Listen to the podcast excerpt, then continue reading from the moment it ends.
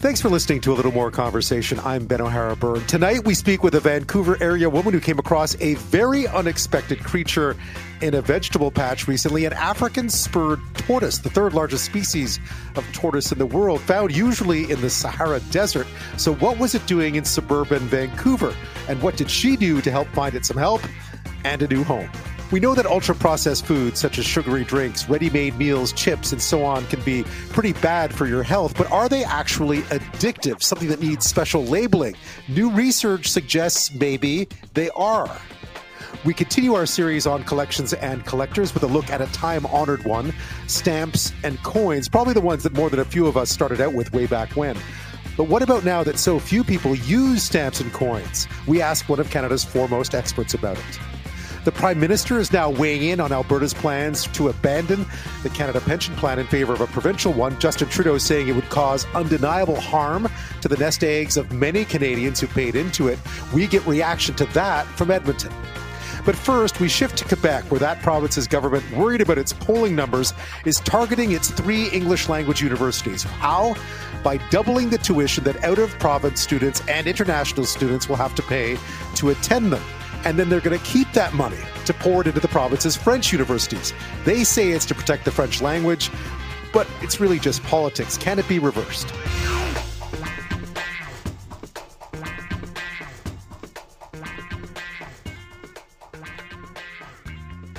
Well, from exotic pets to pet peeves, and this is one of mine. Um, after spending a quarter century covering politics in one way or another, it's when politicians target minority populations to score political points with their base. Now, it certainly isn't uncommon. We see it happen quite a bit. And I grew up in Quebec, and trust me, it happens there often. Really, you know, targeting people, but just for political reasons. Um, that's what's at play again now. The latest bad idea from the province's government uh, is to target this time English language universities. Now, I went to both McGill and Concordia, the two big ones in Montreal. There's Bishops in the Eastern Townships. Those are the three English language universities in the province. Now, part of the joy of those schools was that they attract students from right across the country and around the world as well. A great place to share ideas from kids right across Canada. It really is.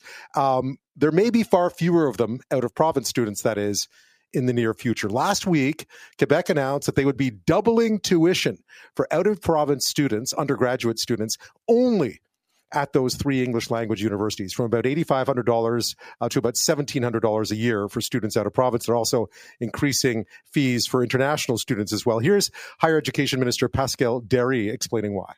This new tarification model will inevitably help us to reinforce and to um, to have a certain progression in the number of uh, francophone students in our francophone network. Right. Uh, this is a big problem, specifically for McGill. About 20% of their students are out of province, 30% international, 10 and 22% at Concordia, 30 and 15 at Bishop. So they're an important part of the student body.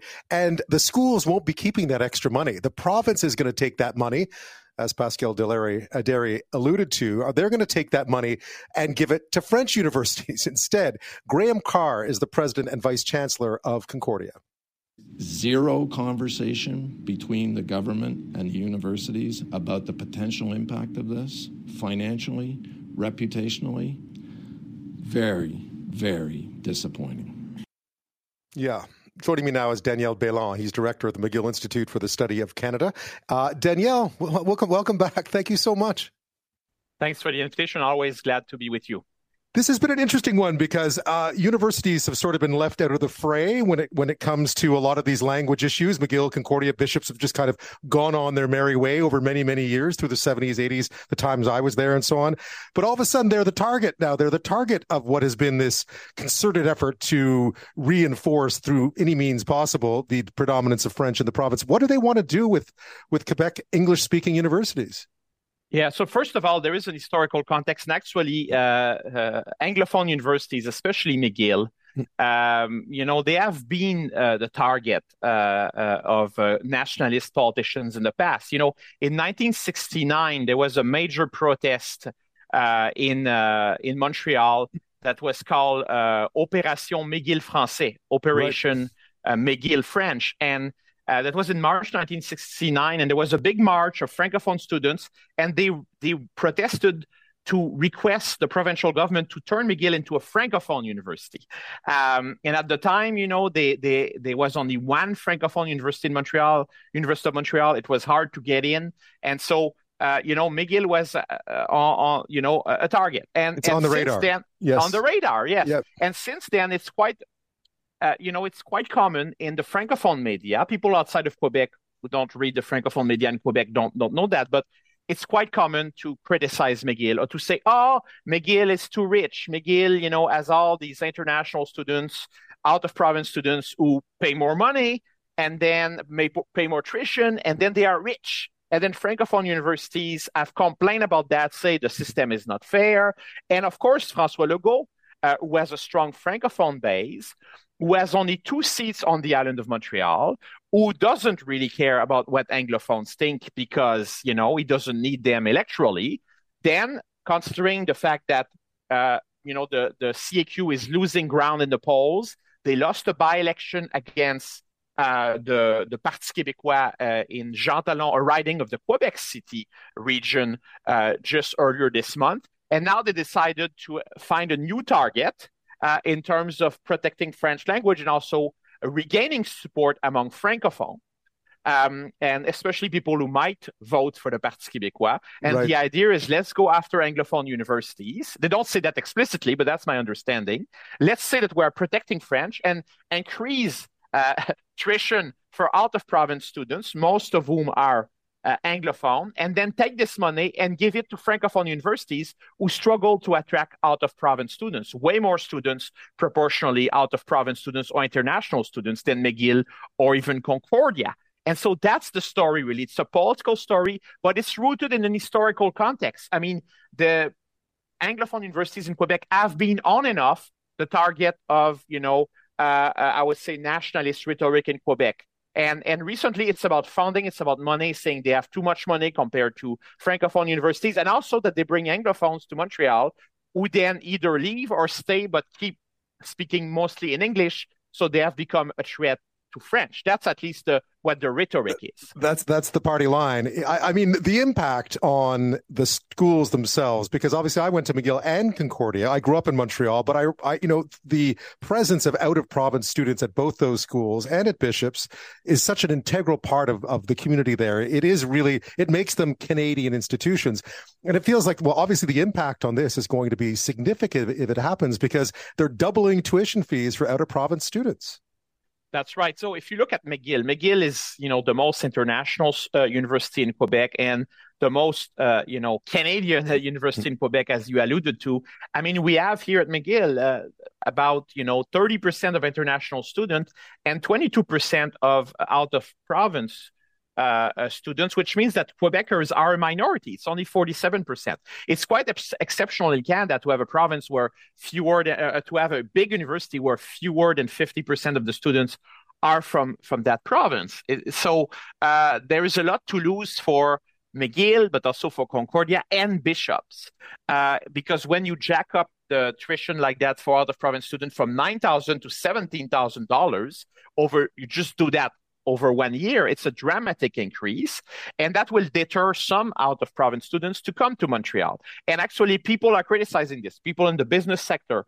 The mayor of Montreal said, hey, now, you know, out of province students, people from other provinces, instead of coming to Montreal, they will they will go to Co- Toronto instead. She said that, right? Right. She mentioned Toronto, and you know the rivalry, the old rivalry between Montreal and Toronto. When a francophone says, you know, this will help Toronto against Montreal, uh, you know, this is it means that That's they, they really don't like it, right? No. And the Chamber I mean, of Commerce it, is against it, and the Liberal Party of Quebec is against it.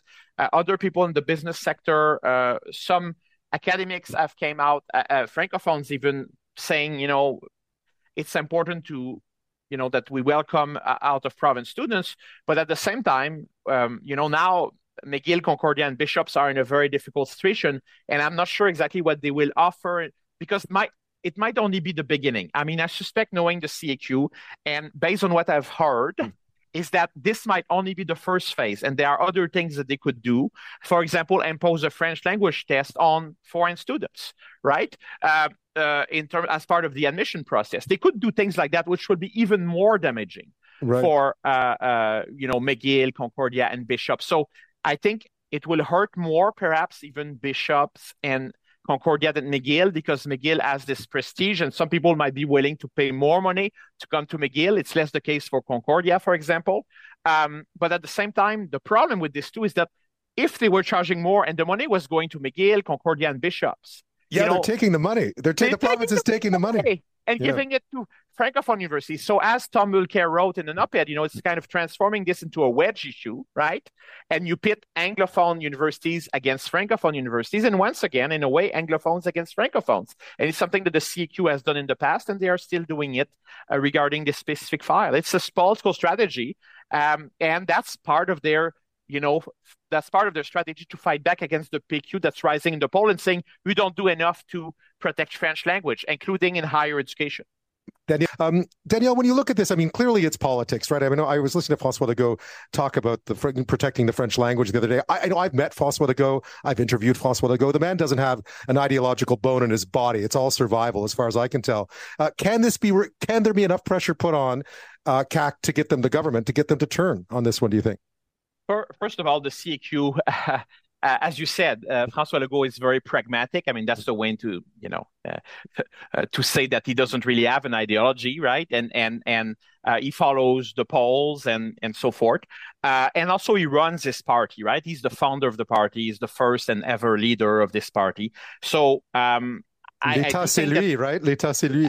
exactly, like yeah. Louis the 14, Louis XIV, yeah. yes. So, um, l'état, c'est moi. So, I think there's possibility maybe not of pure reversal, but changing things. Like they have done that with the third link mm. in terms of transportation policy. Mm. They have that during the pandemic. They reverse course quite a few times. So I do think that there's possibility, at least that they, you know, put some uh, water in their wine, as we say in French, and maybe, you know, there are things that, uh, frankly, Concordia, McGill, and Bishops could do. They could say, uh, give us more of the money that you're, you, you want to take away from us uh, as part of this nutrition policy, mm-hmm. and we'll use this money to offer more French French language courses to out of province and international students. We will actually maybe in some cases even mandate French language courses to people who already know, don't know French when they come to McGill, right? And that will address the problem of saying, well, we have people who come to Montreal, they don't speak French, and then they you know they will leave after they are done or they will stay but they won't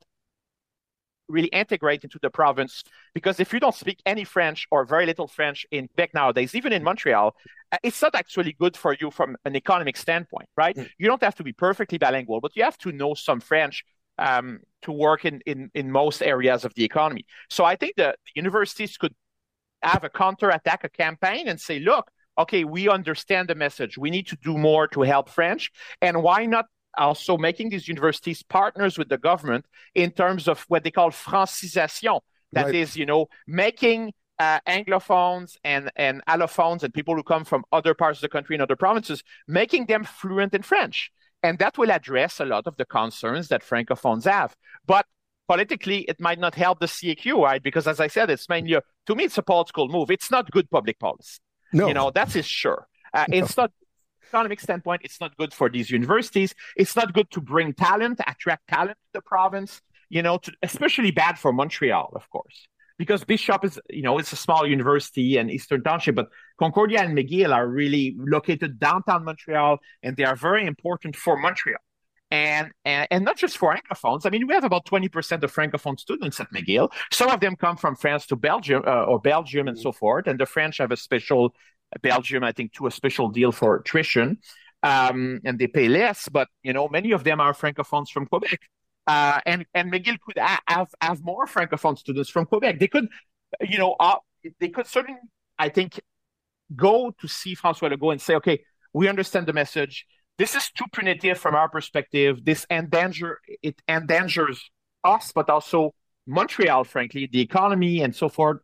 And so, why are we not trying to maybe, you know, uh, find a strategy together to make sure that students who come to Quebec, they, they, they learn French. When they graduate from McGill, they have at least some, you know, knowledge of French. Right. They might not be purely fluent. And that might be a compromise. And in the end, it might be good for these students to come to Quebec because they will, uh, you know, because I know some students from McGill who are here and they don't learn French at all and they leave. And, you know, in Montreal, we talk about the neighborhood near McGill, you know, as the ghetto, right? The, yes. Because it's a ghetto because it's so Anglophone. And you think sometimes you're, you're not, uh, you know, people tell me, oh, it's not really Montreal or even even Canada, it's like so international and so this and that. And you don't hear French much when you walk around that neighborhood. So I think that McGill, Concordia, and uh, uh, uh, you know Bishop, especially that now they are facing this very bad policy that will hurt them. They could, they should come up with a counter proposal, and maybe the government will be able to talk. And as I said, moderate or soften the edges of that new policy, uh, and give at least more of this money back to them, to these universities, maybe so that they promote French on their campus, among other things. Yeah, I, I, never understand why protecting the French language for a party like uh, Coalition Avenir Québec always involves shooting yourself in the foot. Because this purely, I mean, to, to target your most prestigious universities, regardless of the, regardless of the language, and also sort of, yeah, it just feels like, feels like bad policy. Daniel, thank you so much.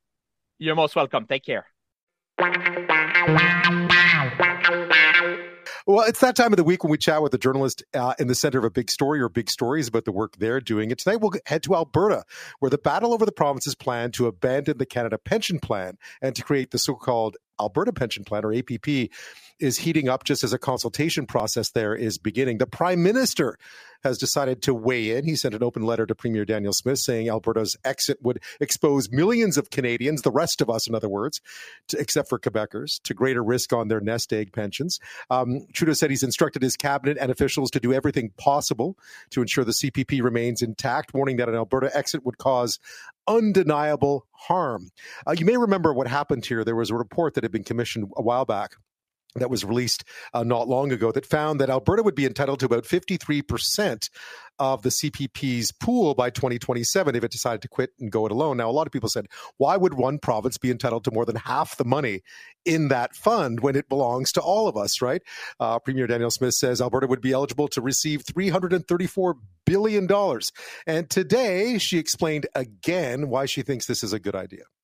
So we've over contributed those contributions have compounded over time. And based on their calculation, they believe that that overcontribution and compounding comes to 53% of the assets. Yeah. Well, I mean, yeah. I mean, the numbers, come on really let's let's go back to when it was created and then how did that compound and you know what's the nest egg? And you know obviously alberta has a younger population so they're taking less out. I mean there's a lot of different stuff going on here. And as i said growing up in quebec you can play with these numbers however you want to make them come up the way you want to make them sound. Uh, the cpp meantime estimates alberta's owed about 16% uh, nowhere near 53% smith also says the effects would not be onerous to those across the country outside of quebec who remain in the plan the prime minister is dramatically overstating the issue. There'll be some impact, yes. I mean, this is kind of a political gift for Danielle Smith, I would think, because she'd much rather be fighting Justin Trudeau than actually having to explain why this is this is a good idea. Uh, from the outset, the opposition NDP leader Rachel Notley has been saying this is in fact a terrible idea. Have a listen. Today, Danielle Smith took the first step in her long-term plan to steal your pension. She did it by releasing a report riddled with fake numbers. And she now plans to spend your money campaigning to convince you it's a good idea. Well, whatever you think at the beginning of that sentence, uh, the end of it's true. She is spending your money, at least Albertans' taxpayer taxpayer money, to make you think it's a good idea. Uh, joining me now is Dave Breakenridge. He's editor of the Edmonton Journal, Edmonton Sun, and host of the 10-3 podcast. Dave, welcome back. Glad to be here, Ben this is one of those stories you're thinking, hmm, I guess Albertans will figure this out because there are some consultations already, and people were giving uh, the panel that's been set up for this uh, piece of their mind. And then all of a sudden, here comes the prime minister weighing in, and you could just feel Danielle Smith going, Oh, this is so much better. This is so much better. I get to fight with Justin Trudeau, not actually explain why this is a good idea. Yeah, I mean, you have to think that maybe somewhere someone in the prime minister's office was saying, are you sure really you need to weigh in here that you know the Canada Pension Plan Investment Board can speak for themselves? I, I suppose at some point the Prime Minister was going to be asked about it, or the Prime Minister was going to have to make a statement on it, because I'm sure people are wondering what the federal government is going to do should Albertans vote in a referendum to say, yeah, we want to leave the CPP, and then so what happens next? However, as you stated, Danielle Smith is probably like just kind of gleefully tapping her fingers together, just thinking to herself, "Well, I, you know, I'm really lucky here." Because as soon as Justin Trudeau is is so unpopular in Alberta that I can't imagine that many, even people who are against the pension plan idea, hear him come out and say, "Oh yeah, no, this is I'm going to stand up for Alberta's uh, pension. I'm going to for the Canada pension plan. I'm not going to sit idly by and let this ruinous plan go ahead." I can hear a lot of Albertans saying, "Oh yeah, sure, sure, Justin. What do you know?" like, yeah, it, it just it doesn't seem like the the kind of thing that that is going to land, you know, soundly here in Alberta. But eh, you know, as I said, politics being what they are, the prime minister at some point was going to have to make a statement. But you have to think that this is the kind of this is the fight that Danielle Smith wants. This is the fight the UCP wants. We want to fight against Ottawa for Alberta's having a pension plan. We want to fight to get rid of the RCMP for local policing. We want to take, you know, any number of of measures that the provincial government wants to take to limit the amount of Ottawa control in Alberta. And Smith is just happy to fight with the prime minister. Yeah, and what if the concept? I mean, I, I, actually worked at a pension pension fund, so I have some understanding of how all this works. And I'll tell you, it'll be a very cold day in hell when the CPP lets go of fifty three percent of its assets under management to give to one province. It's it's going to be expensive, drawn out, and a, I, I predict disaster. Um, now, that's not to say that Alberta, like Quebec, can't you know, possibly manage their own pension fund. That's not true. But a lot will depend on how much money they get to walk away with to set it up, right? And I think that's where, and, and then you, then you know, again, growing up in Quebec, I just know when the system is being gamed because I had it gamed on us for decades, right? So the moment that they came out and said, this is a great idea and we're going to sell it to you with your money, I thought, well, if that's the case, then your argument backing it up probably isn't that good. It's probably there's if you have to sell it this hard with your with taxpayer money uh, and then avoid public consultations, it's because it's a terrible idea, and you know it's a terrible idea.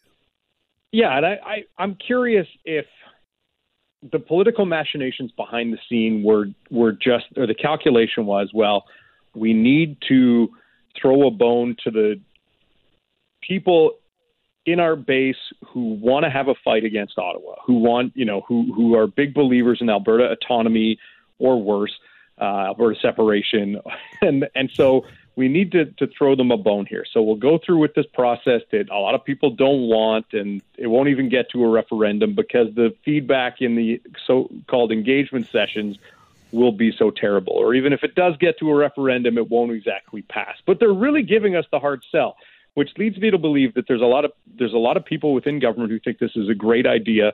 And this LifeWorks report that suggested that Alberta's owed 53% of the funds, and even if that math is correct, I can't see the federal government turning around and saying, "Here you go." Here's yeah. here's a quarter. Here's a third here's of a trillion dollars. Billion, billion dollars. yeah. Good luck. Go, yeah, no. Go ahead. It's you know. So even if the referendum were to go ahead, I I I know we're a couple years out. I know that you know, this is going to come to come to a head right around the the next provincial election, if my math is correct. Um, 2027 ish, yeah, I guess, or before yeah, that. 2027. Right? This will all come to a head around then, and and maybe by that point, enough there will be enough groundswell of support. But right now, you have these engagement sessions that people are upset they're not in person.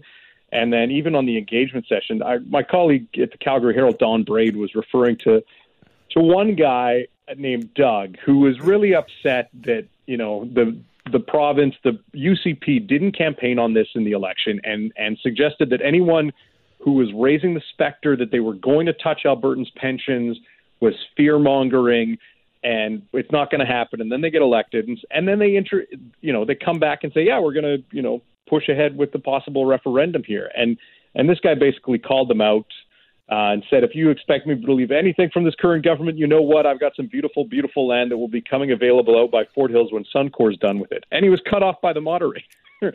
so I mean, so yeah, sure, they're having they're having t- phone town halls, but I get the sense that people who are critical of the government aren't getting too much say, or people that are harshly critical of the government aren't getting a chance to to voice their concerns. And then beyond that, there's been criticism. I know the CPPIB um, came out with a letter, not just Justin Trudeau, but the, the head of the investment board wrote an open letter to, to former provincial treasurer Jim Dinning, who's running these engagement sessions to criticize the engagement process, criticize the province's survey, to suggest that you can't even say there's not a question asking whether you want an Alberta pension plan in this online survey, and that leads to a lack of transparency or credibility in the results. So it seems to be just a you know a strangely botched process from the get go here. Yeah, it, has been interesting. I, someone the other day, I can't remember who it is. Someone on someone on Twitter had posted something about the New Zealand flag uh, referendum, and it was funny because they were trying to make this seem as of some kind of argument in favor of what the how the process is working. And I looked it up. Uh, the New Zealand flag uh, situation, they had two referendums, of course, two referenda, one on all the options and then one new flag versus old flag. Old flag won. They also had 25 in person public consultation sessions over a two month period on a flag. And here we are talking about billions of dollars, billions of dollars in the nest egg that Canadians have all paid into for decades in a fund that is well managed, has been is sustainable, and has invested very well. Uh, and you know where does that money come from? Like, are you going to tear down the sea? You can't just take out three hundred thirty-four billion dollars out of a pension fund and have it survive. It's sort of an existential crisis. And I just get the feeling sometimes when you talk to people. I mean, I interviewed Danielle Smith. They just have no clue. For them, it's just like, oh, Ah, another fight with Ottawa. Oh, another fight. You know, this is about us. And you think this is just it's just ridiculous. It's just ridiculous.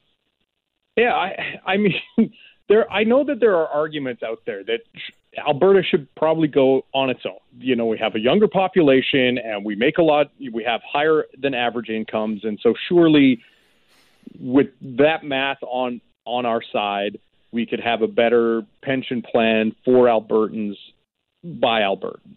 Eh, but I think where people, a lot of people get hung up is this, you know, what what happens to the CPP in its absence, in Alberta's absence, and and how much money does it walk away with? And the, and people get hung up on that that 334 billion dollar number, even if it's less. Like, I'm not going to suggest that I'm necessarily in support of it, but but I can understand the argument by some that you know we're younger, we make more money, as I said, and so maybe it's the it's the best way to go about it. But the question is, how much money do you start with? And that can have a big impact on on how cheap the fund is and what our benefits would be.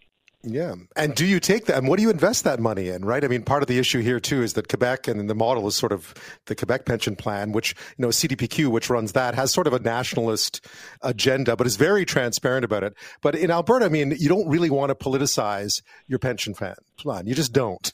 Uh, it's not a good idea to politicize your pension plan. And the fear, I think, here, too, is that what does the UCP want to do with this? If it's in charge, what does it want to do with this money, right? What does it want to do yeah. with your pension money? Well, I, you know, I think it's a little bit, a little bit of fear mongering on the part of the NDP that are suggesting that Danielle Smith wants to steal people's pension. I, True don't enough. think, True enough. I don't think we're talking. I don't think we're talking yeah. about theft here, but I mean, it is a fair question to ask. You know, who's going to be calling the shots on where the money is invested? I know the the provincial government doesn't necessarily have the best track record when it comes to some of these questions. You know, if you look at our provincial investment fund, AIMCO, it does decently, okay. but it doesn't do as well as the CPP. Yeah, and we invested money in a pipeline that didn't get built and all that. So there are there are questions here. To be here at Commonwealth in Edmonton, uh, the 20th anniversary of the original outdoor game. Um, super excited to be a part of it. Obviously, the the, the Edmonton uh, Calgary rivalry uh, is, is is special, and uh, to play on this field and on this rink, uh, you know, in this uh, big venue, to be be very fun. Ah, oh, you recognize that voice, Connor McDavid. You know, the Battle of Alberta is always, no matter where you live in this country, it's one of the great hockey rivalries. And of course, they're playing the Heritage Classic uh, at the end of the month at Commonwealth Stadium. Dave Breakenridge is the editor of the Edmonton Sun and Edmonton Journal, uh, host of the 10 3 podcast. This feels like kind of a big deal. October seems a bit early, but Edmonton, uh, you know, you get, you get, it gets pretty cold in, in memory in, in Edmonton in October. Well, yeah, I was I was around. Uh, I was working at your sister station, 630 CHED, in 2003 in November uh, when the first Heritage Classic game happened, and it was cold. November wasn't can get pretty darn 30, cold. Wasn't it minus 30 or something with the wind chill for that one? I remember watching it. it yeah, so I was cold. in the cozy confines of the CHED studio, so I, I was I was nice and toasty. But I know that you know the the broadcast team and and even the players and and fans were were freezing their butts off out there. So late October is probably a, a safe bet for a Heritage Classic in, in, in Edmonton. But yeah, pretty exciting, pretty big. the NHL is trickling out little details of information uh, about the game, and and they announced they they unveiled kind of what the stadium is going to look like today. It looks pretty, you know, they're the you know the rink doesn't match the size of the football field, so they have to dress it up a little bit. They have what essentially what amounts to a a huge poster on the ice of of a Calgary Flames player and an Edmonton Oilers player and an oiled derrick and pump jack and some pipes. It looks pretty cool. I, am not does. doing it justice on, on the air, but it, it, you know it's it's, it's tough. You can't see it. The jerseys look yeah. pretty cool too. They've come up with, with a couple of uh, sort of tribute jerseys for the night. There, I like those. They look pretty good to me. Yeah, I don't know much about the the, the Flames one. I, I believe that the Oilers one is supposed to pay tribute to the Edmonton Mercurys, who Canadian sports fans may know was a was a Olympic gold medal winning hockey team back in the the 50s, if I'm not mistaken. But you know, people may on the text line may come back and say Dave's an idiot. Um, but yeah, it's a you know some pretty vintage looks. That people were criticizing the Oilers going with brown gloves and brown pants, which I know was kind of a th- uh, even further throwback look uh, to the really olden days of hockey. But you know, it's nice to have something to be excited about in Edmonton after the Oilers got off to a pretty awful start to start their their season with two losses to your Vancouver Canucks there. That's right, and there hasn't been a whole lot to celebrate at Commonwealth Stadium this year either, with that huge uh, Eskimo, uh, Eskimos, Elks, Elks. I forgot Elks uh, losing streak over uh, over many many months. So perhaps you can knock that. I think the Canadiens won that first Heritage Classic back in 2003, though. Yes, that's true. They did.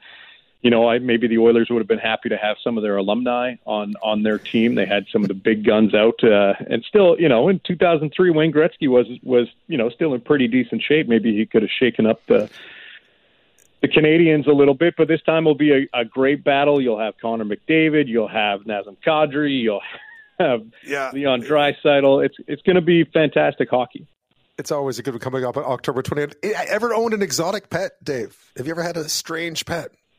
No, I had a hamster, no. I had a cat and a dog as as kids, and now I have a dog. I, I mean, my my beagle now is kind of strange, but not in the in the way you're referring. not, no, not in an exotic way.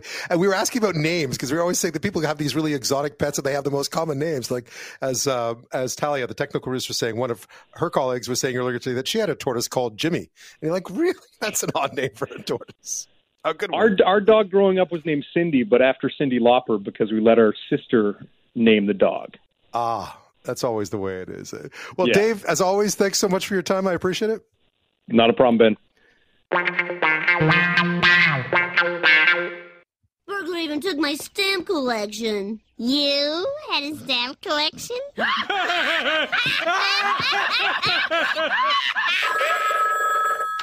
stamp collection?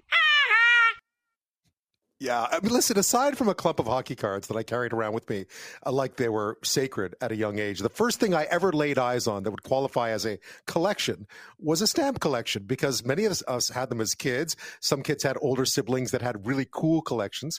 And back in the pre-internet days, it was one of the ways that you learned about faraway places. The little images on the stamps would open up a whole world for you beyond what you knew in your own backyard my uncle had some very old German currency from the 20s, and he explained kind of hyperinflation to me when I was about nine.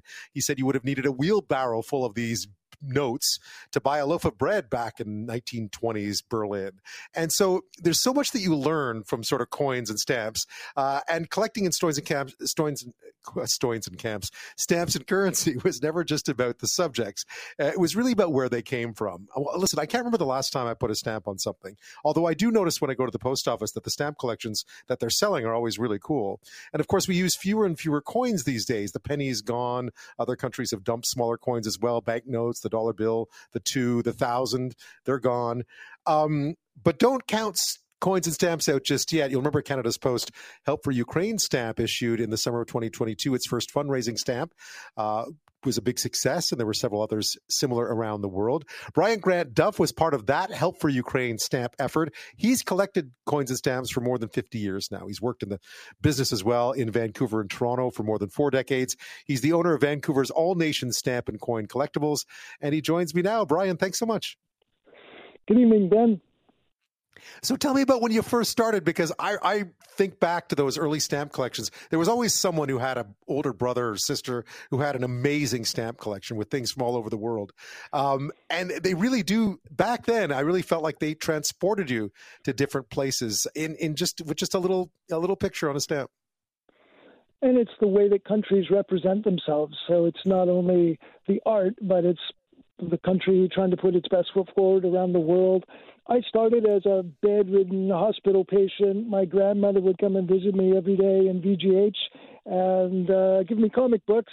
Well, of course, the nurses, once I'd read the comic books, passed them on to the other less fortunate children. And my grandmother, who was uh, on a grandmother budget, decided that maybe she should start giving me stamps and coins instead.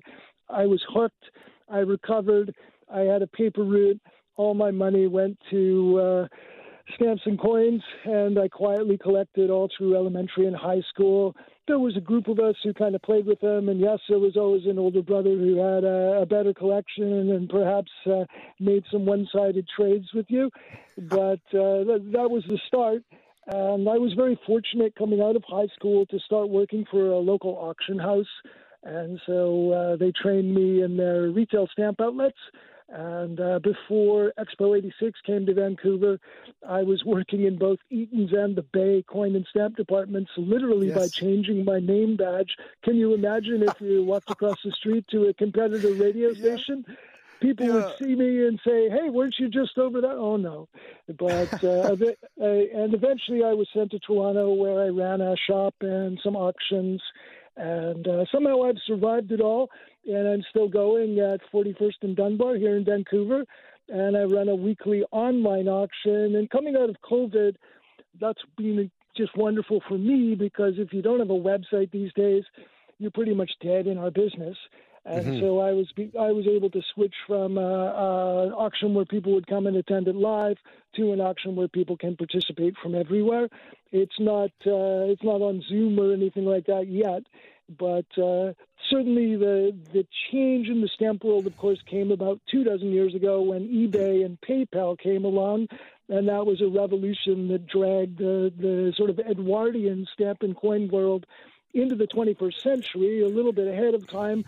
And what happened was everything that you could only get from a stamp show or a stamp dealer or a stamp auction all of a sudden became available on eBay and right you could you could pay for it using PayPal.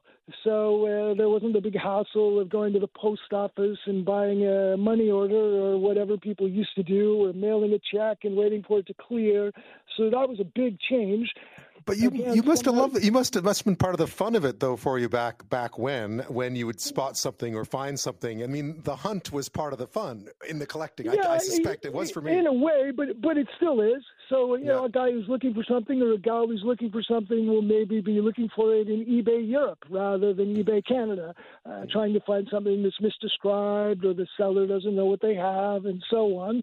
And uh, that's sometimes why people are looking at my auctions because I don't have a buyer's premium and I don't charge for credit card usage.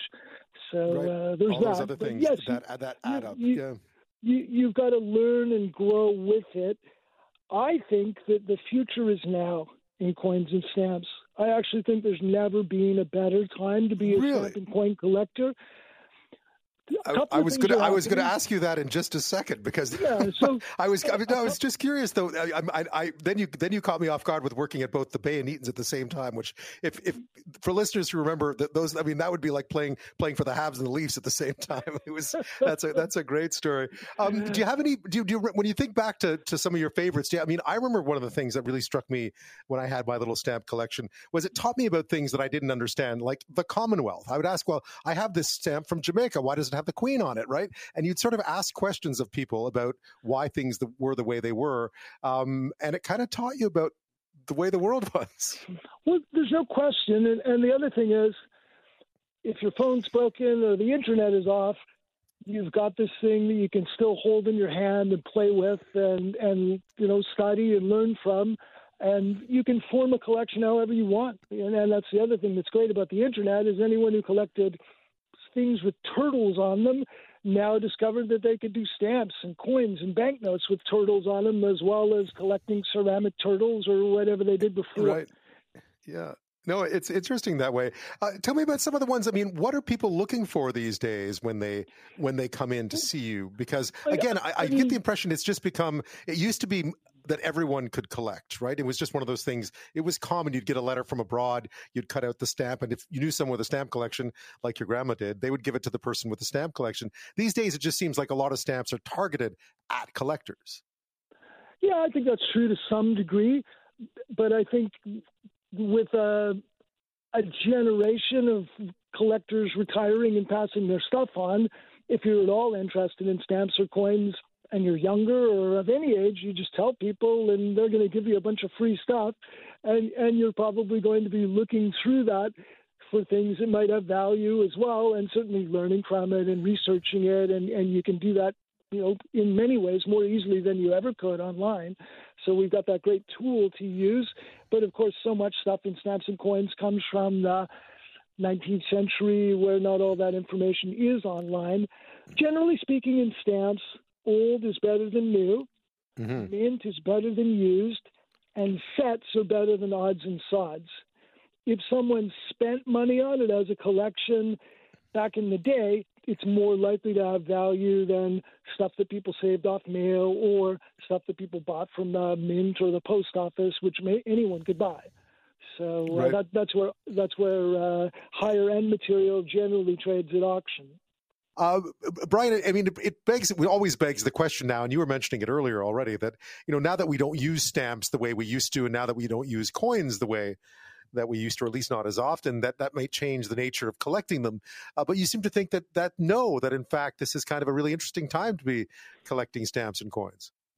Well, the key to the timing is all the best material ever is coming on the market for the first time in many years. So basically, all the people who've been collecting from the 1930s and on are passing on their collections, or their families are. So everything you've ever hoped to own, you now can. And it doesn't have to be expensive, uh, although it can be. For coins, you want to look for small gold and large silver coins. You always want to try and get the best quality you can afford. Collect what you like, collect for fun, not for profit. And I mean, how many people doubled down on their hobbies? Sports card collecting got a lot of love during COVID. Bird watching got a lot of love during COVID. Stamp and coin collecting is something you can do where you can hold on to the material and it was made by governments to show off their art and represent their countries rather than companies making things more for collectors like sports cards are or to sell bubblegum. Not that there's anything wrong with sports card collecting, it actually kind of goes hand in hand with stamp and coin collecting in many ways. Yeah. Uh, now, tell me about some of your because you've seen. So, I mean, I can't imagine the number of stamps and coins that have passed your gaze over the many, many, many, many years. Uh, but there must be a few that you've that you've held on to that are your absolute favorites. They may not be the most valuable, but they're certainly sure. the most precious precious to you. All coin dealers love the 1797 cartwheel tuppence. It's a giant English coin. It doesn't have a denomination on it. I don't think it's just a size thing. It literally is heavy and chunky and sits in the palm of your hand and very much represents the classical ideal carrying forward from Greece and Rome. And for once, George III did something right and it made a wonderful single year type coin. So that's always a favorite. And uh, in stamps, I think everyone loves Canada's first stamp, the Threepenny Beaver, designed by Sandford Fleming, the guy who invented Standard Time. And of course, the world's first stamp is Britain's Penny Black from 1840. Queen Victoria's image on it, almost nothing else. And the Brits still only put the current monarch's head on their stamps. They never put their country name on their stamps just because they started it all. Yeah, I, am just looking at the at the at the at the at the beaver stamp. That's a great looking one, and the coin is the coin. You're right, King George, only known as for the madness of. That's a great looking coin from the tuppence from way back yeah. from way back when. That's a and there's, and, and there's what, a couple to watch for. Yes, absolutely. I guess I guess those don't come up very often, mind you. I, I wouldn't think. Uh, the, the threepenny beavers you can buy a used example for as little as 50 bucks if you buy the okay. second issue. And the penny black, we probably have one in our auction every single week. And they're going to bring somewhere in the hundred dollar more or less range, depending on the condition. So they don't have to be expensive, but uh, to own the first of anything is pretty special. Yeah, no doubt. We were just talking about Sandford Fleming actually uh, on Friday because we were talking about a new book on the Canadian Pacific Railway, and his name pops up again. So there he is in stamp history as well. Uh, so where to from now? Do you think? I mean, obviously, dealers such as yourselves have found your ways to to go online, and that, like many collecting uh, collectibles and collectors, has really opened a whole world for people to look into and buy and trade and so on. I guess that's really yeah, the future. It's going to be online, right? It really is, sadly, because it's it's a little known fact that much of stamp collecting is actually the social aspect of it. You think of some lonely person in a gibbet, you know, poring over their stamps, but actually people love to assemble and bid in an auction and talk amongst themselves or go to a stamp club and uh, follow a presentation and get to know each other when they have that common bond. And uh, what's happening, of course, is Zoom has been uh, you know, a wonderful thing for the hobby and all those guys who used to exhibit their collections at the shows may still do that, but they also give Zoom talks. And of course, likewise, uh, YouTube videos are big. And so, what I suggest people do is try and find their local stamp club or coin club or paper money collecting club, all of which exist here in Vancouver and elsewhere. And uh, if you can't physically be at it, you can probably join one and participate in Zoom meetings. And likewise, get to know a dealer so that you can trust what you're buying and know that the price is fair and know that if you're not happy with something, there's recourse. And uh, the dealer organizations in Canada for stamps are the Canadian Stamp Dealers Association, and mm-hmm. for coins are the Canadian Association of Numismatic Dealers. They both right. have websites, so you should be able to chase those down and learn where your local dealer is. I had to look that up today. Numismatic. That was a, that's a good word. I'd forgotten it. I, I, uh, Philately, I, I, remembered numismatic. I did not. Um, Brian Grant Duff, thank you so much for your time tonight. I appreciate it. A pleasure speaking with you. Happy to help anyone who wants to buy, sell, broker, or auction stamps, coins, and collectibles. All the best. Indeed. Ben. I come to Israel with a single message. You're not alone. You are not alone. As long as the United States stands, and we will stand forever, we'll not let you ever be alone. Joe Biden uh, made that visit today to what is essentially a, a, war zone, right? I mean, he was in Tel Aviv, uh, but he was in uh, Israel for about seven, eight hours today. And as the first time a U.S. president has made a visit to Israel at a time of war. So it was a historic occasion. Uh, he's back now already, but he was there to show support for the country following the Hamas attacks 12 days ago now that left some 1,400 people dead, including six Canadians, perhaps more, many more injured, still an estimated 200 hostages or so held. Here's what Biden had to say about his purpose. Hamas committed atrocities that recall the worst ravages of ISIS, unleashing pure, unadulterated evil upon the world. There's no rationalizing it, no excusing it, he also came with some expectations, cautioning that Israeli leaders must have a clear plan for achieving its wartime obje- objectives. And he also said that Israel had, ag- Israel had agreed to allow humanitarian assistance to begin flowing into Gaza from Egypt, with the understanding it would be subject to inspections and that it should go to civilians and not Hamas. Egypt apparently has now agreed to that plan, although uh, there are some logistic issues uh, on the on the border between Egypt and Gaza, just getting that stuff uh, supplied, essentially getting it out of there. Uh, but part of his mission on this trip had already gone off the rails even before he landed, following that explosion at a hospital in Gaza on Tuesday that local health authorities claim killed about 470 people. Uh, Israel and today the U.S., including President Biden, said that Israel is not to blame for what happened, um, instead pointing to an errant rocket fired from Gaza by a militant group there. Uh, but the anger that the explosion caused yesterday and the conclusions that many had reached long before any investigations uh, were done. Uh, saw a summit planned with Arab leaders in Amman, Jordan, canceled late yesterday as anger spilled onto the streets of many capitals, many cities in the Middle East and North Africa. So, what did Biden's visit achieve, even though part of it wasn't able to be to go ahead. And what lies ahead now? Randa Slim is director of the Conflict Resolution and Track 2 Dialogues program at the Middle East Institute, and she's a non resident fellow at Johns Hopkins University's School of Advanced and International Studies. And she joins me now. Uh, Randa, thank you. Thank you, Ben. Good to be with you. It was interesting to see uh, President Biden back. I mean, uh, we remember him in Kiev uh, not that long ago, in Jerusalem, well, in Tel Aviv today. Uh, what did you make of the of the visit? He's gone already. It was quick, but it was certainly symbolic.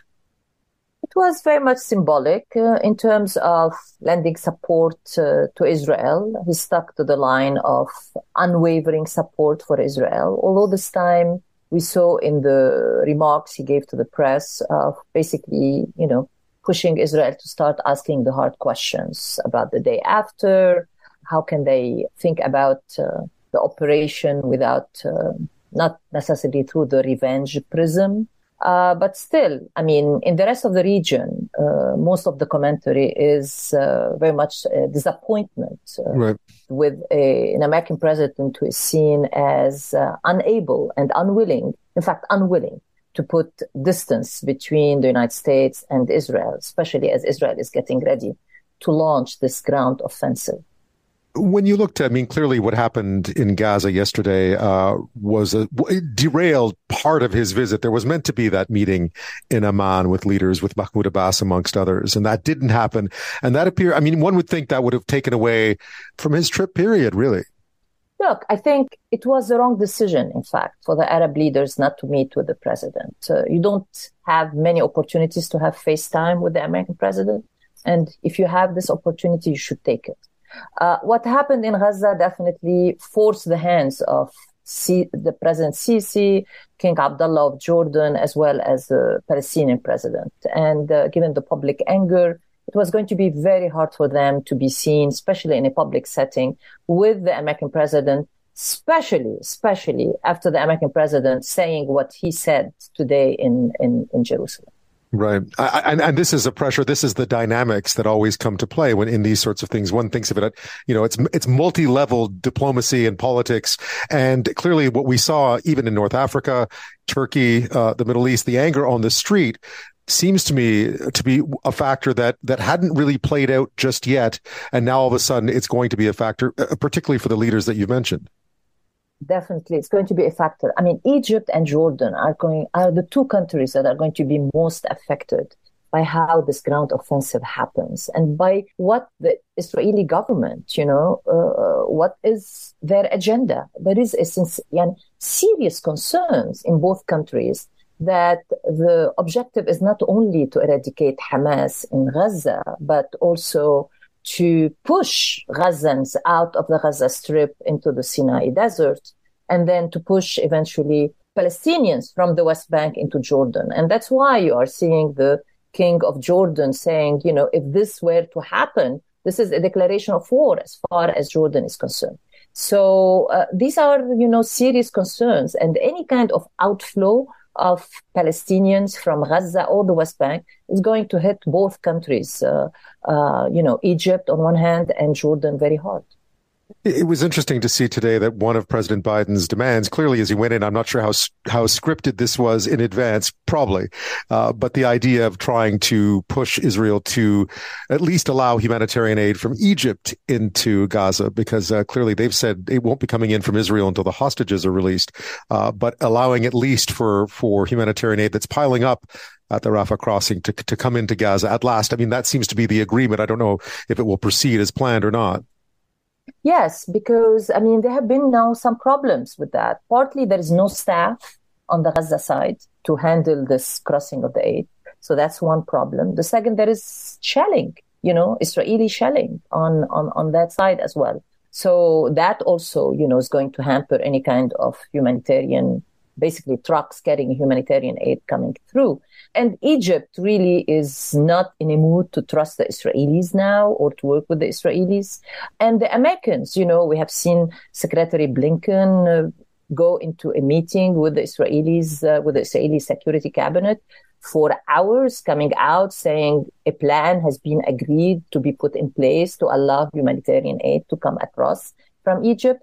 And yet we get immediately thereafter statements from uh, some members of the Israeli security cabinet saying, no, I mean, the only aid, the only thing that should cross into Gaza are millions, uh, millions of tons of explosive. I mean, there is definitely, it looks like there is disagreement inside the Israeli security cabinet about this passage of humanitarian aid from Egypt into, into Gaza. And that does not put the United States and the American president into a good position. I mean, if they cannot deliver this, if they cannot get Israel to agree on this, then what can we expect from the United States to do when it comes to basically getting Israel to abide by international humanitarian law as it conducts its ground offensive in Gaza?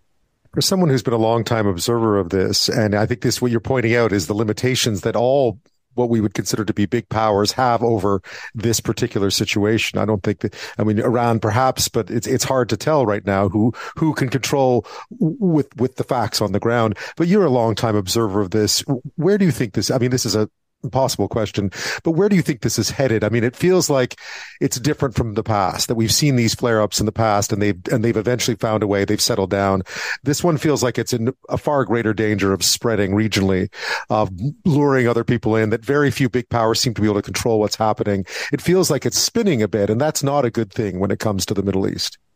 I, I totally agree with you. If you notice the pace of escalation, you know, it has really picked up there is not an adult in this room. You know, I mean, you expect the United States to play this role, but with this unwavering, no strings attached support that the president has been giving to Israel publicly, he, he and and the government are not willing to play this role. And so without an adult in this room, you know, I think we are heading toward a tragedy if we are not already in one the closest this is going to get, in my opinion, to the 1973 war. In that case, it was Israel fighting two state actors. This time, you are going to have Israel fight against an amalgam of state actors, sub-state actors like Hezbollah, non-state actors like Hamas, like the Hashd Sha'bi, the hmm. Iraqi militias in Iraq. So it's going to be a wider scale, a wider front with non-state actors. And that is harder to control. Randa Slim, thank you so much. Thank you. Well, there's still a lot of anger on the streets in many Arab capitals uh, today over that explosion at a hospital in Gaza yesterday that that uh, local officials say killed about 470 people. There's been a lot of talk about who was responsible for it. Israel and the U.S. now say, of course, that Israel was not. President Biden reiterated that on his visit to Israel today, instead blaming a rocket launch from inside Gaza by a militant group there. Uh, it's the investigations have not been able to go forward right now. There's a lot of speculation about what exactly could have happened. But we thought we'd ask Marc uh, Garlasco. He's a former Pentagon intelligence analyst. He also served as a war crimes investigator for the UN in Libya, Syria, and in, uh, Afghanistan, and elsewhere. He's a military advisor at PAX, a Dutch NGO now, and he joins me from New York. Marc, thank you. Hey, thanks for having me. Tell me a bit about, about your work in the past because you have you have quite quite the resume when it comes to investigating conflict and civilians. Yeah, so I started my career in the Pentagon, uh, basically doing targeting. Uh, so doing target recommendations for places like the war in Iraq in 2003. And from that, I took my knowledge and understanding of targeting and also working on bomb damage assessment teams for the military. And then I went to the United Nations and NGOs to try to apply that on the ground. And I've basically been doing investigations for the last 20 years. I was on uh, three war crimes teams for the UN, uh, Afghanistan, Libya, and Syria. Wow. And now I'm working for uh, an NGO where we try to uh, protect civilians in conflict. Just to, to sort of lay the groundwork, you've been critical of the number of bombs that Israel has been dropping on Gaza over the past 12 days or so. Yeah, you know, I think there's a, a lot of concern, not not just looking at the entirety of the, the 12 days, but specifically on Israel's point in the beginning of this conflict, right? So they put out a, a number of 6,000 bombs in the first six days. When we look at the US war in Afghanistan, for example, you're looking at an average of around 5,000 bombs annually. So the Israelis in six days dropped more than what the US was on average dropping in Afghanistan in a year. And Afghanistan is the size of Texas, and you know Gaza is the size of like Newark, New Jersey. So very small area, a lot of weapons, and so just an extreme amount of care needs to be taken by Israel when they're operating in Gaza. Uh, the the big one though, the big one that's been discussed over the last 24 hours is the Al Ahli hospital in Gaza City. And looking at that, you think at least according to your experience and what you've seen, you don't think that Israel was responsible for that one, at least not based on what you've seen as evidence so far. Yeah, so I've been conducting war crimes investigations of airstrikes for the last 20 years. And what I see in the images and video that have come out of Gaza is just not consistent with an airstrike. Right? You don't see, for example, a large crater The JDAMs that Israel uses, the crater size can be anywhere from three meters to maybe upwards of 10 meters, depending on which version that they're using. So you don't see that crater. Additionally, you see a lot of thermal or fire damage, right, from the big fireball that, that hit initially. And you don't really see that kind of damage from the blast and fragmentation weapons that we typically see Israel dropping in Gaza. And so trying to look at that, one, I think it's very easy for us now to say, hey, that was not an Israeli airstrike. And then it becomes the question of what was it? So far at least, it doesn't appear there's been calls, but it doesn't appear that investigate the kind of investigation you would like to carry out, I suspect, is in the offing at this point. No, well, I think that Israel's what they've put forward uh, as a concept of it being a, a rocket that failed on its way out of Gaza over towards Israel and then came down is a plausible one, right? You see a lot of fire damage and a rocket having just launched is filled with fuel.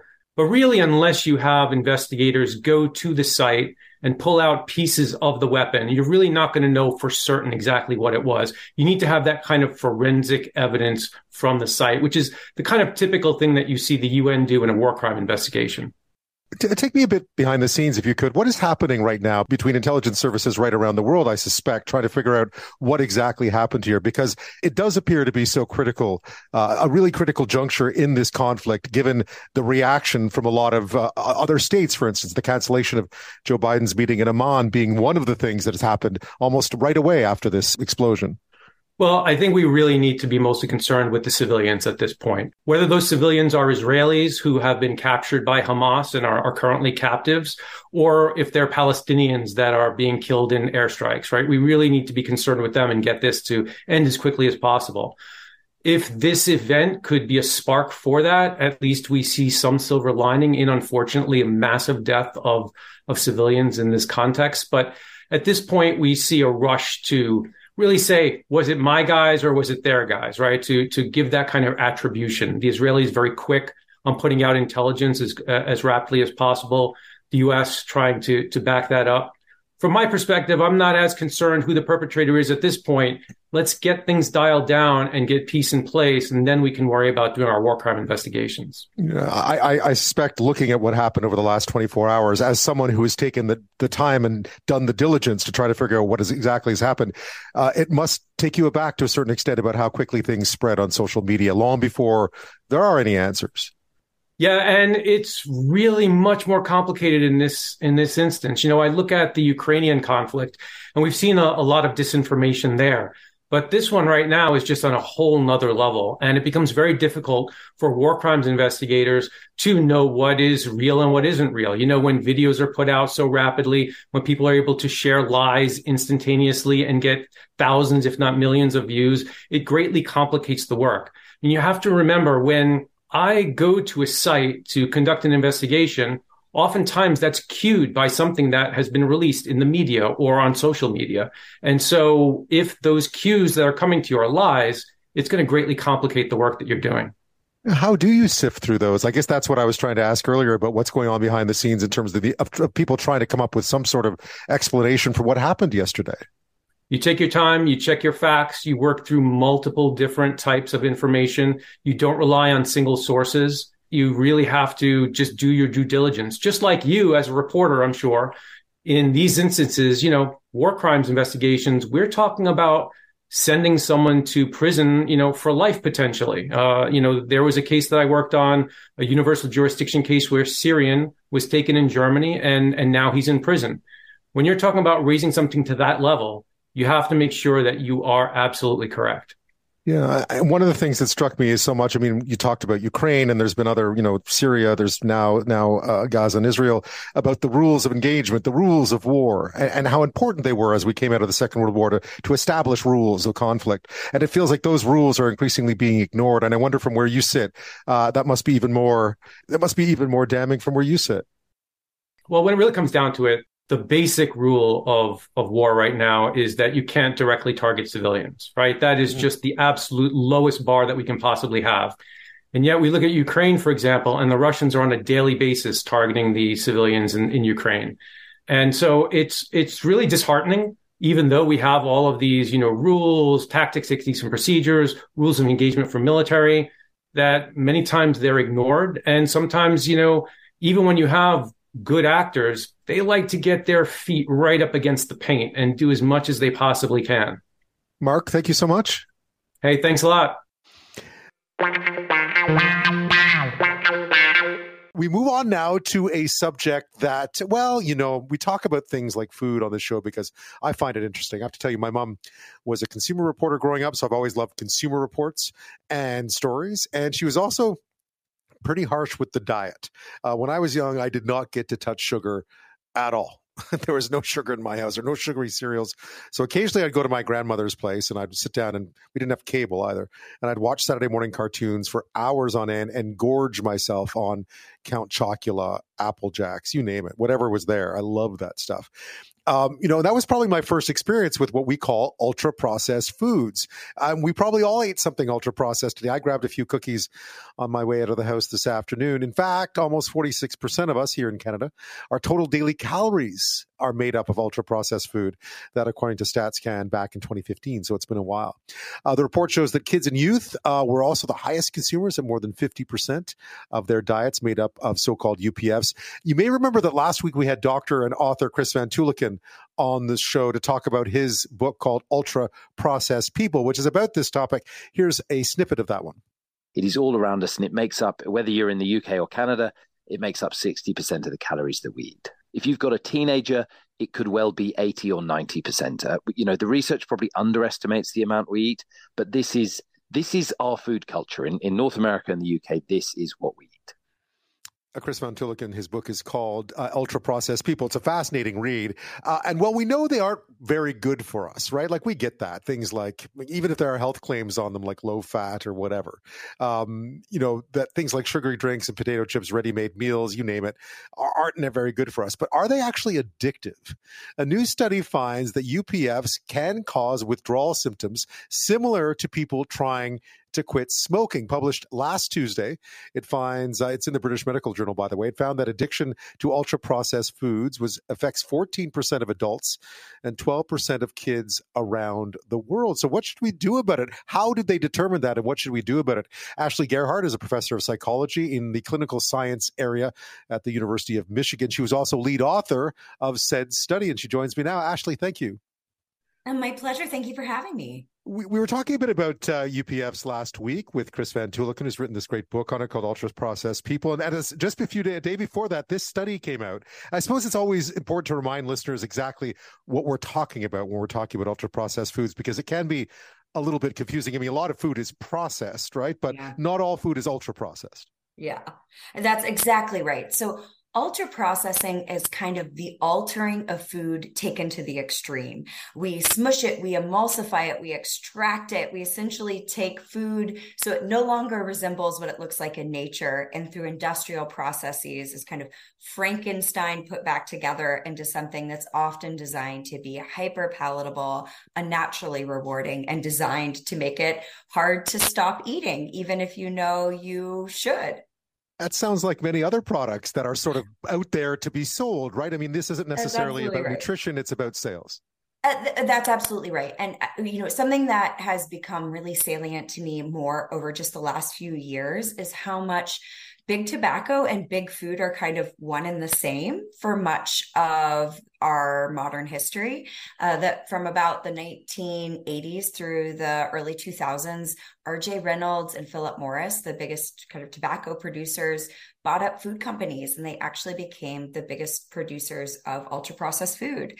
And there's evidence that just came out recently that the tobacco companies, when they came into the food world, they reshaped it. They really took their kind of know how and how to make nicotine an irresistible addictive product and took that uh, you know research and development strategies and the kind of marketing approaches and right. used it in their food portfolios to all of our detriments I'm sure big food, big food will take will object to that, of course, as as they might. Yes. But you've actually gone out and, and looked into this. You sort of looked through a bunch yeah. of different research that was done, and came up with some pretty some pretty sobering findings. To be honest, yeah. Yeah. So, you know, when we look at the core criteria for addiction, like if we think, man, have these products been altered and changed so much that maybe they do really look more like an addictive drug like tobacco? Like, how would we know that? And, you know, some of the work that we review finds that when you look at the brain, the kind of core reward motivation center of the brain is called the striatum. Hmm. And nicotine and alcohol lead to this spike of dopamine in the striatum, about 150 to 200% above baseline. What we're seeing is that sugar, fat, ultra processed foods can really trigger that core addiction brain region to the same magnitude. Um, cravings for these sorts of foods, craving for drugs, they're so similar in the brain, you really can't tell them apart. They really activate the same circuitry in the brain. And when we look at, I'm a clinical psychologist, so I diagnose people um, with addictive disorders to try and help them get care is you know it, most people use an addictive substance at some point in their life. You know 90% of people drink alcohol. Uh, but for a subset it can really start to take on a life of its own because it's so powerful and the way it's it's designed to be rewarding. And about 14% of people will develop an alcohol use disorder an addiction to alcohol when we apply those same criteria we'd use to diagnose an alcohol addiction, but to the intake of these ultra processed foods, we see that it's about 14% of adults and 12% of children would have a clinically significant addiction to these sorts of highly rewarding ultra processed foods. And that is really, really concerning given the current level of diet related disease and suffering that comes surrounding these products and, and you came up with some pretty um, some pretty damning examples as well, sort of individual examples of people uh, exhibiting it, the kind of behavior that one could only look at and say, "Well, that's addictive." Yeah, absolutely. I mean, I, we we've been working on some papers in my lab where we've been having people come in who actually don't have enough money to get food. You know, they're um, struggling with financial resources, and we've had people come in and say, you know, I'll have food at home. I'll have beans and fruits and veggies. Mm but even though I, I know I can't afford it, I, all I can think about is wanting Doritos and potato chips and soda. And I'll drive way out of my way to go get those foods to satisfy my craving. And I might know that I have diabetes and this is uncontrolled and I shouldn't have one donut, let alone a whole box, but I can't help myself, even though it's just so irresistible to me that I can't stop myself, even though I know this could kill me. And when I think back to, you know, tobacco, we really debated for decades whether tobacco could really be addictive. I mean, you're not going to overdose on tobacco. It's legal. You're not intoxicated or high on it, but it's the most deadly addictive drug we have. It kills the most people every year globally due to chronic health related conditions associated with it. And when I hear that, you know, that's kind of what was convincing us with cigarettes is that people would say, I know I have lung cancer. I know I have emphysema. I want to quit smoking and I just can't. And I hear that all the time when it comes to these sorts of ultra processed foods. Yeah, and the whole notion about you know, well, why don't you just have one cigarette and stop, right? I mean, yeah, that was kind totally. of you know, I mean, that's what we tell people when it comes to things like donuts, like just have one. Absolutely. And, you know, I've had people who've actually come into our lab who said, Oh, I, I, I was a smoker. I had an alcohol addiction. And it was actually, you know, when I quit alcohol or I quit cocaine, I, I kind of transferred it to these foods. And I have to right. tell you that the ultra processed food is harder because, you know, we all have to eat. So we have to engage with our food environment. And now, you know, in North America, we're like 50 to 60% of our calories are ultra processed foods. If you're poor, that's even more of what you're being put push towards all the time. And so it takes a lot of effort to eat healthy. And that is striking when these foods are already engineered to grab your attention, to make you want them, to make you, them hard to resist. It's really setting people up to fail. Actually, when we look at what could be done, I, I think labeling is one thing that we've that yeah. certainly was fought. I mean, we're still fighting about labeling and alcohol these days. Yeah. Uh, but, but, is that something that, that you think would be a good first step? And what do you label? I, you know, I do. I do think it's important for us to have clear communication about these sorts of unnaturally rewarding ultra processed foods. Uh, I do think it's a tricky question that scientists are currently trying to tackle. What's the best way to really set those boundaries? But I think we have to equip people with clear obvious labels because so much ultra processed food has health claims all over it. You know, it's uh, my favorite is Swedish fish. There's like it's just red yes. sugar that's gonna it has low fat food on it. it's like I'm a food scientist. I go to the grocery and I feel like my mind is boggled by the time I leave because the amount of claims that are on these foods that don't exist in nature. I mean, we we we have a better sense of what's nutritious and nourishing and sustains us of real foods like fruits and veggies and legumes and you know, meats and dairies and things like that and these sorts of products are are so hard for us to kind of realize that they're really not serving us when they come just packaged with health claims. So we really need scientific health driven ways that consumers can inform themselves and I'm a mom of two young kids. I think that's particularly true uh, for parents being able to make the choices for their children that are best because we're really seeing artificial sweeteners start to flood into children's products in ways that are kind of hidden and i don't think a lot of parents know that you know some of the ultra processed foods that have health claims are actually jacked up pretty high with artificial sweeteners too well, yeah, what are some of those foods? Because again, uh, you know, the, yeah. the, comment always is if it makes a health claim, it's probably ultra processed, yes, right? Because apples don't true. need you don't need don't need to put an health health claim on an apple, right? Oh man, uh, yeah, exactly. You're so right. You know, yogurt, I find like all yeah. these, like some of these yogurts out there that they're really just ice cream, you know, right. but like yogurt has a health halo, but some of them have as much sugar as ice cream and all the sterins and all of that. Um, I think a lot of bars, like granola bars, protein bars, energy replacement bars, um, are essentially like candy bars with a little bit more protein in them. And so, you know, uh, we see that, the, you know, we really love jamming protein and jamming fiber. But you know, some of the things that I think with ultra processed foods that it's not just the levels of sugars and fats, but the way what we call the food matrix is hmm. broken down.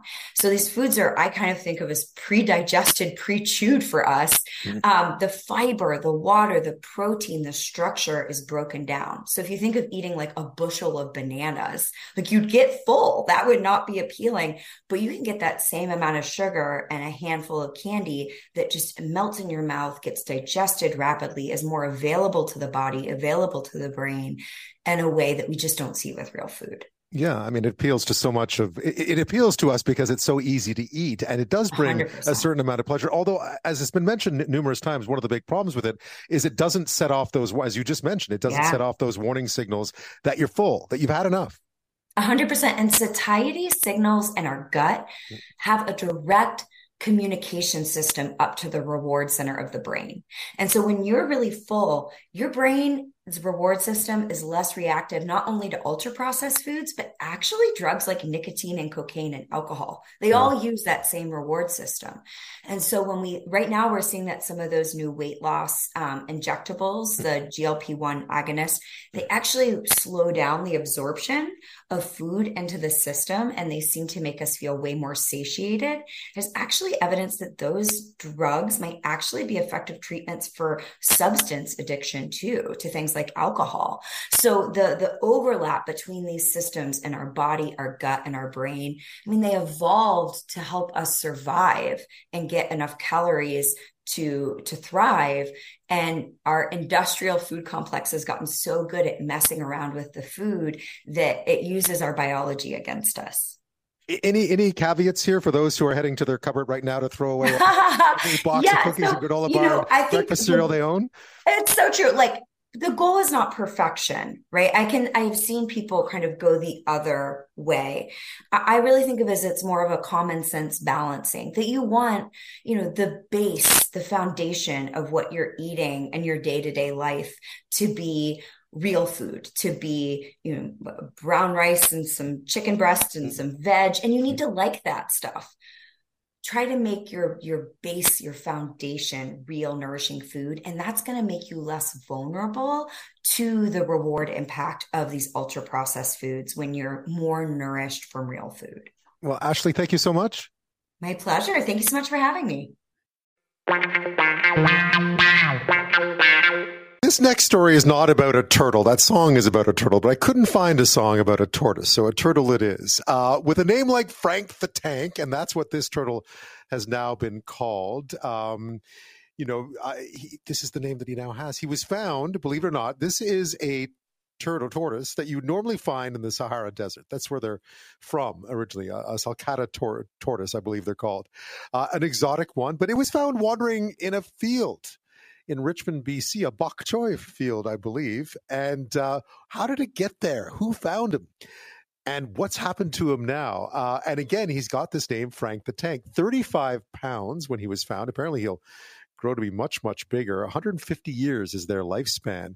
And so, what was it doing there? And how did they people come upon it? Shelley Smith was uh, the first to spot Frank, or one of the first to spot Frank, uh, in that field near her house in Richmond a couple of weeks ago, and she joins me now. Shelley, thank you so much. Oh, you're more than welcome. What a story! What I mean, yeah. what a story! Uh, I, I had never. I mean, I could picture what this tortoise may look like, but what a absolutely unexpected spot to spot something like this. What happened? Oh yeah, he was awesome. Initially, I uh, I thought it was a rock, and even that's weird. I mean, I walk the dogs in this field. I have two German shepherds, but I'm also a dog walker and a dog trainer, and I walk clients' dogs in this field around the field seven days a week. Right. Um, and there's not a rock there, and I thought, hmm, that's weird. um, it literally was 150, 250, 150 to 200 feet from my back door, so I was like looking right at it, and I, I saw it earlier, uh, probably about half an hour earlier, and I thought that's a strange place for a rock, which has never been there. And then I was out in my yard, and I looked again, and I was like, hey. That, wait a minute, that rock is moving ever so slightly. Um, I wear glasses, and I actually thought, geez, maybe I need a prescription. I need a stronger prescription because my eyes are blurry because that's how slow he was moving. and I didn't really think that much of it. But a few minutes later, there's a lot of construction going on on my street, Gilbert and uh, I noticed that the crews, a number of the guys from the the crew, were standing in the field and were pointing at something, and they were approaching. And I thought, okay, yeah, that rock is still slowly moving. I'm going to go investigate. And I walked up, and lo and behold, um, here's this huge. I thought it was a turtle. I don't. I don't know the difference between tortoises and turtles. And yeah. I, I was like, wow, how did you get here, buddy? Uh, he was awesome, though. I, we named him Teddy, uh, Teddy right. the turtle. And uh, right away, I said Teddy the turtle, and a couple of the workmen were there. And as we were chatting about him and what to do with him and how did he arrive here, the uh, the tortoise was looking up at us like he was listening in on our, our conversation. He'd stopped walking. He wasn't hidden. His head was not retracted. And really? you know, when I was yeah, it was he was awesome. When I was talking to him, he was just sort of looking at me, and then he looked over at the other guy. And I said to one of the workmen, and he was funny. He was an Irishman, and I said, "Do you think it's a boy or a girl?" And he looked at it really seriously. He said, "Aye, it's a laddie." And I said, "How do you know?" And he said, "He said it's a laddie, lassie." Hmm? And I said, "Okay." Um, and uh, I got down. I petted his feet. His back feet were looked like those of an elephant.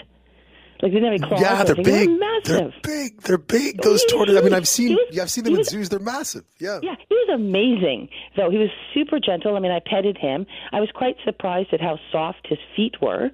Uh, really soft. I mean, they look like they'd be scaly and hard, but they're actually very soft. And uh, so I said to the guys, I was like, "Well, we can't leave them here. This is this is not a you know an aquatic turtle.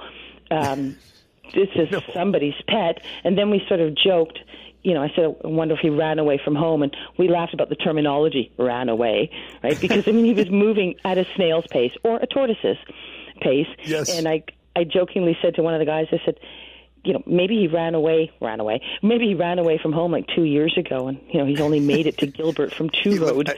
and he lives on your street. I know exactly. And yeah. he was in sort of a field full of. I, I gather there's yeah, been I've seen different and bok choy. both. Okay, it's both. Yeah, I, I right in the middle. He was straddling the two crops. Wow. And uh, was, so was he just? He was just sort of just just ambling away, like quietly walking along, not stopping and eating. Kinda, but when we were all there, he just stopped and was looking up at us. And uh, so I called the SPCA, and I'm a dog trainer in Richmond, and I deal with and a dog walker, as I said, and I deal with the SPCA. I'm on good terms with them, so I called, and it just happened to be that James, who I talk to all the time at the SPCA, right. and uh, I called him. I actually found a turtle last summer in the middle of the road, and it was an actual turtle, and it was a it's called a red slider, and uh, he said it's just you know they're they're in the ditches here, just let it be. So, so I called him and I said, I found another turtle. And he's like, oh, okay. Um, is it a red slider? And I said, no, no, it's not a red slider. And he said, well, is it the size? Because the other one was the size of a small, um, you know, side plate. Yeah. And he said, is, was it the size of a side plate? And Thanksgiving was just, this was on a Wednesday. It was two weeks ago today. Thanksgiving was just around the corner. And I said, well, with Thanksgiving coming up, James, uh, picture you are cooking a turkey for 24 family members, and you need to put that giant turkey on a giant platter. And he said, "Yeah." And I said, "That's I, I, the I hope size." Teddy wasn't listening. I hope Teddy yeah, wasn't I said, listening. "That's the size." I said, "My platter, my serving platter, is smaller than this turtle." And he said, "Sweetheart, you don't have a turtle. You've got a tortoise." Wow. And I, I looked at the guys and I said, "He's a tortoise, Teddy the tortoise." Even and, better. Uh, yeah. So I- I said to him, "Well, can you, you know, send somebody out?" And he said, "Yep." And the guys had to go back to work, and I was like, "Hold on, can somebody help me?" And the irony is not lost with me. I have a Mr. Turtle pool for my German shepherds that they can splash in in the summer. Right. And it's already been emptied out for the winter. I went and got it, and uh, got one of the guys to carry Frank, uh, then Teddy, to the Mr. Turtle pool and put him in the Was pool. Teddy okay And- with sort of being picked up and handled? And really? Wow. Yeah, he Because was he's fine. 35 pounds, right? He's not small. He's I not went small. to pick him up, and then I was like, "Oh, I've got a bad back." I'm like, "I don't think I can." And one of the workmen, and he was a big guy, he picked him up and he said, "Wow, there's some substance to this turtle." And I said, "Remember, it's a tortoise." And anyways, they carried them into my driveway and uh, put him in the Mr. Turtle pool. and uh, the SPCA was going to come collect him. I had to go off to class, so I took a photo of him and sent it to the SPCA. Just you know, now you know where he is. He's in this, you know, dried up poo- pool. There's no water or anything in my driveway. And when I came home from class, he was gone. Oh, I, I, I imagine you might have quickly glanced across the street or, or, or out your back door to see if if he hadn't made a run, taken a runner again as as he had it the first time. Well, I asked the guy at the SPCA. I said, I told him the height and the dimension. He said, No, no, he can't get out. They don't jump. And I was like, Oh, Right. okay. Well, dogs, I know. Tortoises, not so much. Yeah, yeah. He But was I guess happy I just can- to sit there. Yeah, I guess I can add that to my resume now that you know now I'm a tortoise wrangler. You are indeed, and, and tortoises have. I had to. I, this is from Wikipedia, by the way. tortoises have more rounded and dome shells. Turtles have thinner, more water dynamic shells because, of course, they're streamlined to swim. Uh, whereas Yeah, tortoises he was. have the It same. was absolutely amazing. I mean, his shell, everything about him was was it was kind of prehistoric. He was just Yes. super cool. If I had the, you know, the surroundings to look after him, I I think I'd probably pretty much like one of these guys as a pet, but it, it just wouldn't work for me and my two German Yeah. shepherds. A But no, he. I mean, they they live to be 150. I mean, that's the lifespan. that's a, you have to Mm-hmm. do some legacy planning to own to own a, a sulcata tortoise. Yeah, I googled uh, it as well, and uh, said they can get to be the size of a wheelbarrow. Yeah, he was he, he was he was small at this point. Uh, Frank or Teddy wa- was pretty was was not fully grown yet. Obviously, No, uh, I, I followed how this all started was the you know SPCA picked him up, and I had no further conversation with them. But I followed Dr. Adrian Walton on Facebook, um, who has Dewdney Animal Hospital, and he did "Whose Pet Is This Anyways?" Here's this tortoise that was found in Richmond, and so all these people were making comments, wonder where he was found, and I just put on the comments, "I found him. I found him in Richmond on Gilbert." It's And- and, and I guess from there, I mean, he has been he wasn't in perfect shape, right? There was, uh, I, I guess, you know, he he needed a looked bit of perfect TLC. though. To, Right, like, okay. The untrained eye, um, not being a veterinarian, Hmm. he there was he, I didn't see any cuts or open wounds. His shell didn't look damaged at all. Um, so, but I mean, they said he had a bit of a respiratory issue and there was a bit of uh, shell rot or something like that. But I didn't. Right. Again, I'm not a veterinarian, so uh, and you know, so I don't know. But he, he looked he looked amazing. And Yeah. with all this, I mean, we know that. I mean, I'm sure you looked this up just like I did Yeah. online. You know that part of the, of course, they're from the Sahara. Part of they're endangered. Part of the reason is that they're often, uh, you know, many are taken from the wild for the pet trade. It's illegal to bring either the tortoise or the egg into this country without a permit. So I guess it's somebody's. It belonged to so obviously it didn't walk here, right? It belongs Yeah. to somebody, and, And- I suppose that person hasn't come forward, or, or it No. won't. Uh, honestly, th- this is my working theory, but I'm pretty sure he was dumped because I, again, I walk that field seven days a week. My shepherds, if there's anything new in the field, like the farmer was doing a bit of work and he left an orange cone, and both of my shepherds were like, "What is that?" Right. You know, they were barking, they were looking at it, and he was big enough. He was overgrown. You know, he he was too much too big that you would not have been able to see him. And I walked that field seven days a week. He was very wow. close to the road. He was like 30 feet from the road uh, maybe 50 feet from the road. So I'm pretty sure he was dumped because had he come from, um, you know, the other end, had he come from the west side and come through the field, I would have seen him. I mean, I'm in the yeah. field every single day. My shepherds would have seen him. So uh, there's no way he walked across. Well, there could be, I guess, but the fact that I couldn't. Again, it's a spinach is not a tall plant. Neither are bok choy. This yeah. thing was huge. I would have seen him and my shepherds certainly would have seen him. So I can't see him coming from number two road, coming no. from the west side. He and, and someone he's so big that chances are if he had if he had been wandering about, someone probably would have spotted it at some point before he before he made it into the field. Mm, because maybe so not. you, you just assume maybe not, but you assume someone just dropped him off in the field and took off. I think so. Um, yeah. And the only reason why I say that is there's been I've lived in this house for 12 years. There's no other um, homes. It's just all farmland. So he would have had to come from number two road. And okay. I don't know how he could have done that because there are ditches between each farm. So how would he have been able to go right. down the ditch, across, and up? And they're not it's climbers, impossible. as you mentioned, right? No, they're not great yeah. climbers, at least with the pool and so on. Yeah, you're absolutely right.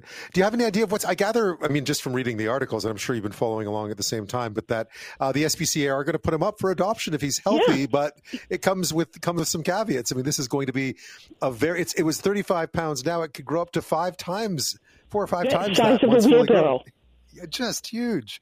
Wow, that's. I mean, it is a remarkable story. I'm, I'm I'm glad that everything worked out. I mean, at least you knew you had those contacts at the SPCA, so you could call quickly, and and it was all taken care of quickly. What, what a story you have to tell, though. First that little turtle, and now this, now this, now Frank the Tank, as they're calling him. I know he was awesome, though. I mean, he really he was such a neat animal that when we again, I can't stress this enough. When we were talking, he was just like looking from person to person, you know. And I was like, "I'll help you, buddy."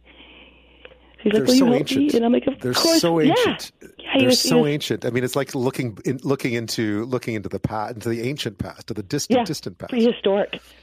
Yeah. Incredible. Yeah. Well, Shelley, I'm so glad. I, I, thanks. I'm glad that um, in Teddy's case, I guess we can call him Teddy. I'm glad you're the one who bumped into him or spotted him as he was making his uh, making for the making the exit that he was trying to make. Uh, thanks so much for sharing your story today. We'll look forward to yeah, seeing what happens to, uh, want, to yeah, for sure. If anybody wants to see a photo of him, I've got a pretty good photo of him sitting in the spinach on my Instagram at Dog Trainer Shelley. Can, Shelley. I, will have to have a look at him sitting in the spinach. You're right; it's not a very tall plant, and he's a, a, big animal. He's a big tortoise. Yeah, he was awesome. I hope some, whoever takes him. Apparently, there's a lot of interest, but I hope whoever takes him looks after him because he was just he was he was neat. Yeah. He was really and, neat. And, and he probably belonged to somebody out there, right? Someone, yeah. someone out there. Someone will know. Someone will know at some point. But I guess it's all that's all in the past. Now, Shelley, thank you so much. You're welcome. Take care.